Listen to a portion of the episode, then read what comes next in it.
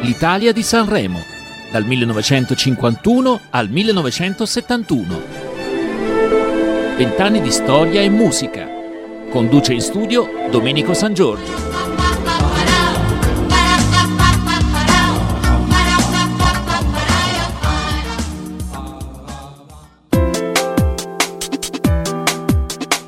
Cari amici ascoltatori affezionati di questa rubrica storico-musicale, ben ritrovati all'ultima puntata dell'Italia di Sanremo. Un saluto a tutti voi da Domenico San Giorgio. Siamo giunti al ventunesimo Festival della canzone italiana, che si svolse dal 25 al 27 febbraio del 1971 e fu condotto per la prima volta dagli attori Carlo Giuffre ed Elsa Martinelli. Questa edizione fu l'ultima in cui i brani in gara venivano presentati da una coppia di interpreti e fu anche la prima edizione in cui un gruppo vocale si esibirà a cappella. Il coro alpino milanese assieme a Celentano e Allamori presentarono per l'occasione la canzone Sotto le lenzuola. Delle altre voci che canteranno a cappella le risentiremo a Sanremo solo 24 anni più tardi, ad opera dei Neri per caso. A vincere Sanremo 1971 sarà la canzone Il cuore è uno zingaro, cantata da Nada Malanima e Michele Scommegna, ovvero Nada e Nicola Di Bari.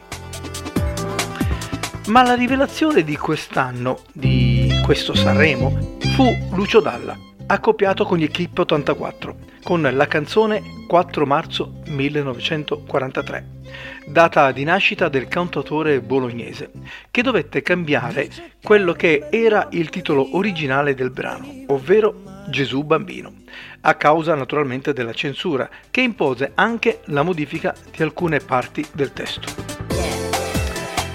Ho ancora altre curiosità su questa edizione del festival, ma prima, come di consueto, do la parola alla mia compagna di viaggio Diana, che anche oggi, prendendo spunto dal suo libro di storia, ci farà conoscere cosa succedeva in Italia e nel mondo quell'anno. Correva l'anno 1971. Noi ci risentiremo tra circa tre minuti.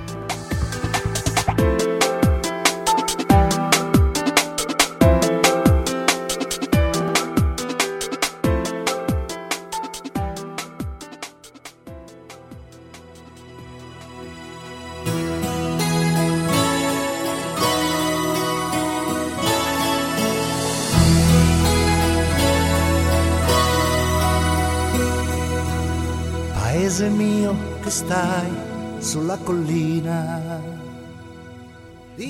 Cari ascoltatori, un saluto da Diana e ben ritrovati in questo angolo di storia. Per l'Italia il 1971 è un anno definito oscuro, poco capito.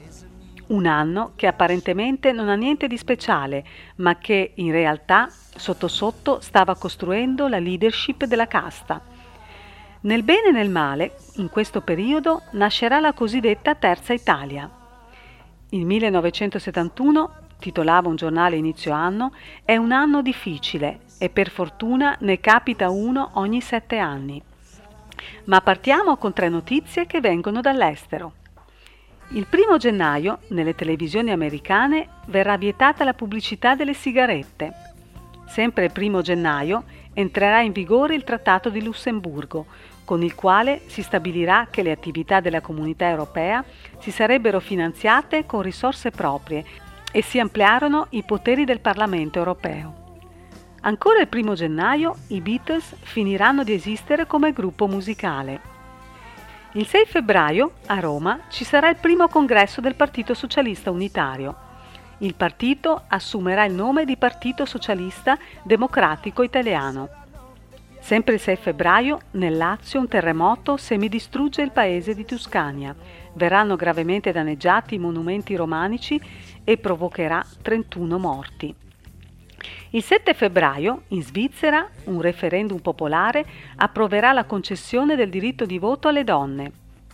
Il 10 marzo, in Italia, la Corte Costituzionale abolirà l'articolo 553 del Codice Penale, che vietava la produzione, il commercio e la pubblicità degli anticoncezionali.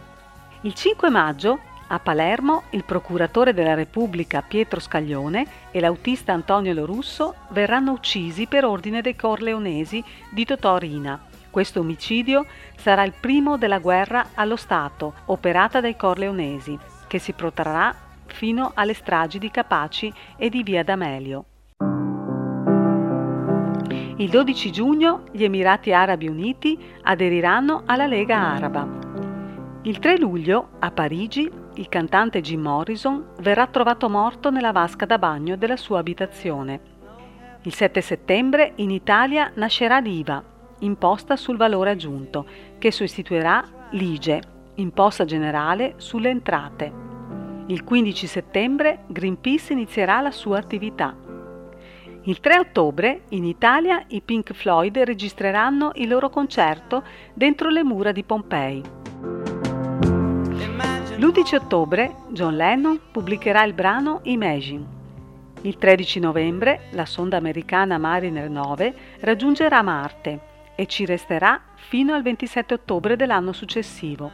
Durante la sua permanenza invierà alla Terra un totale di 739 foto. Il 15 novembre Intel lancerà sul mercato il 4004, il primo microprocessore in commercio della storia. Il 20 dicembre verrà fondata a Parigi l'agenzia Medici Senza Frontiere.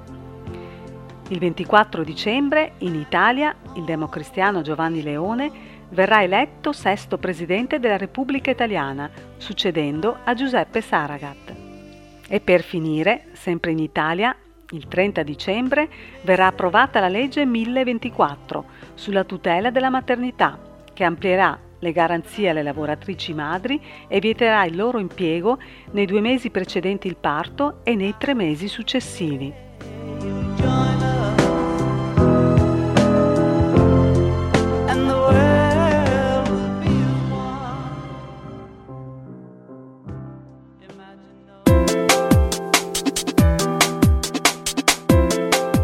Grazie ancora una volta a Diana per le sue preziose informazioni storiche.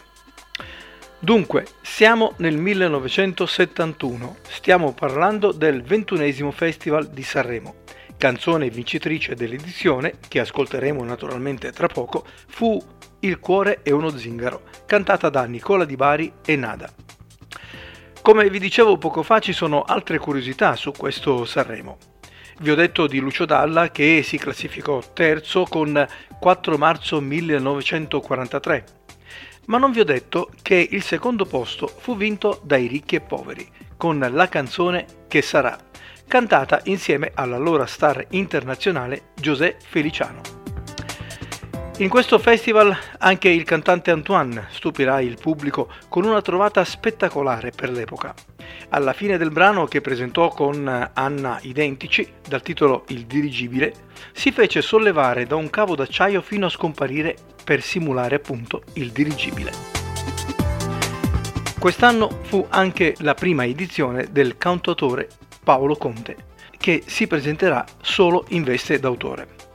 Tra gli esordienti del Festival 1971 troviamo anche due gruppi che faranno storia, i Formula 3 e i Nomadi, mentre tra gli esclusi troveremo i Nuovi Angeli con la canzone Donna Felicità, scritta da Roberto Vecchioni.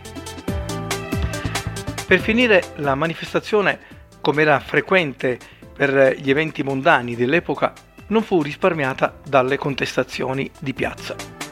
Un gruppo di studenti, infatti, riunitosi di fronte al casino per scongiurare lo sfratto di una famiglia di immigrati, si spinse fino a dentro al bar del casino armato di uova, marce, pomodori e carciofi, lanciandoli sul pubblico. Per poco non si sfiorò lo scontro con le forze dell'ordine. Sanremo 1971 segna il passo con la stessa aria che si respirava nella politica italiana.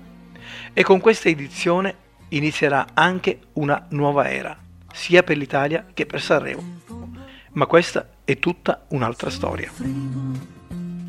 Adesso siamo giunti alla fine della trasmissione ed è tempo di ascoltare la canzone vincitrice del ventunesimo Festival di Sanremo.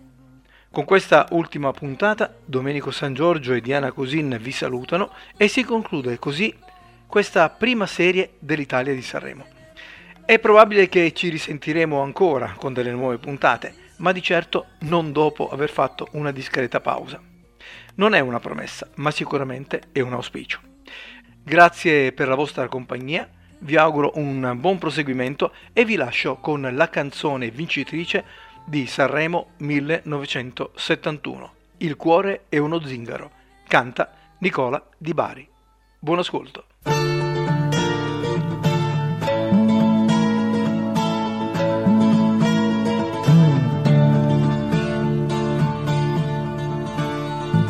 Avevo una ferita in fondo al cuore, soffrivo, soffrivo.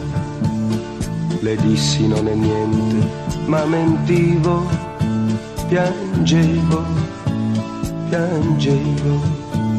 Per te si è fatto tardi, è già notte, non mi tenere, lasciami giù mi disse non guardarmi negli occhi e mi lasciò cantando così.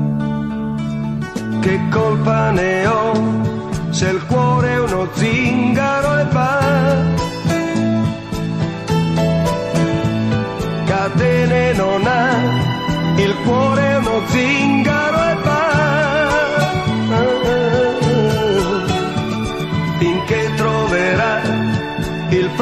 Più verde che c'è, raccoglierà le stelle su di sé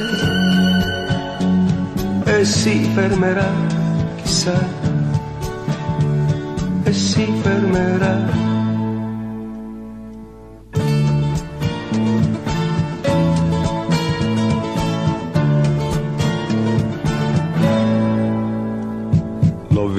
Dopo un anno, l'altra sera rideva, rideva, mi strinse, lo sapeva che il mio cuore batteva, batteva, mi disse stiamo insieme stasera, che voglia di risponderle, sì, ma senza mai guardarla negli occhi io la lasciai cantando così. Che colpa ne ho se il cuore è uno zingaro e va?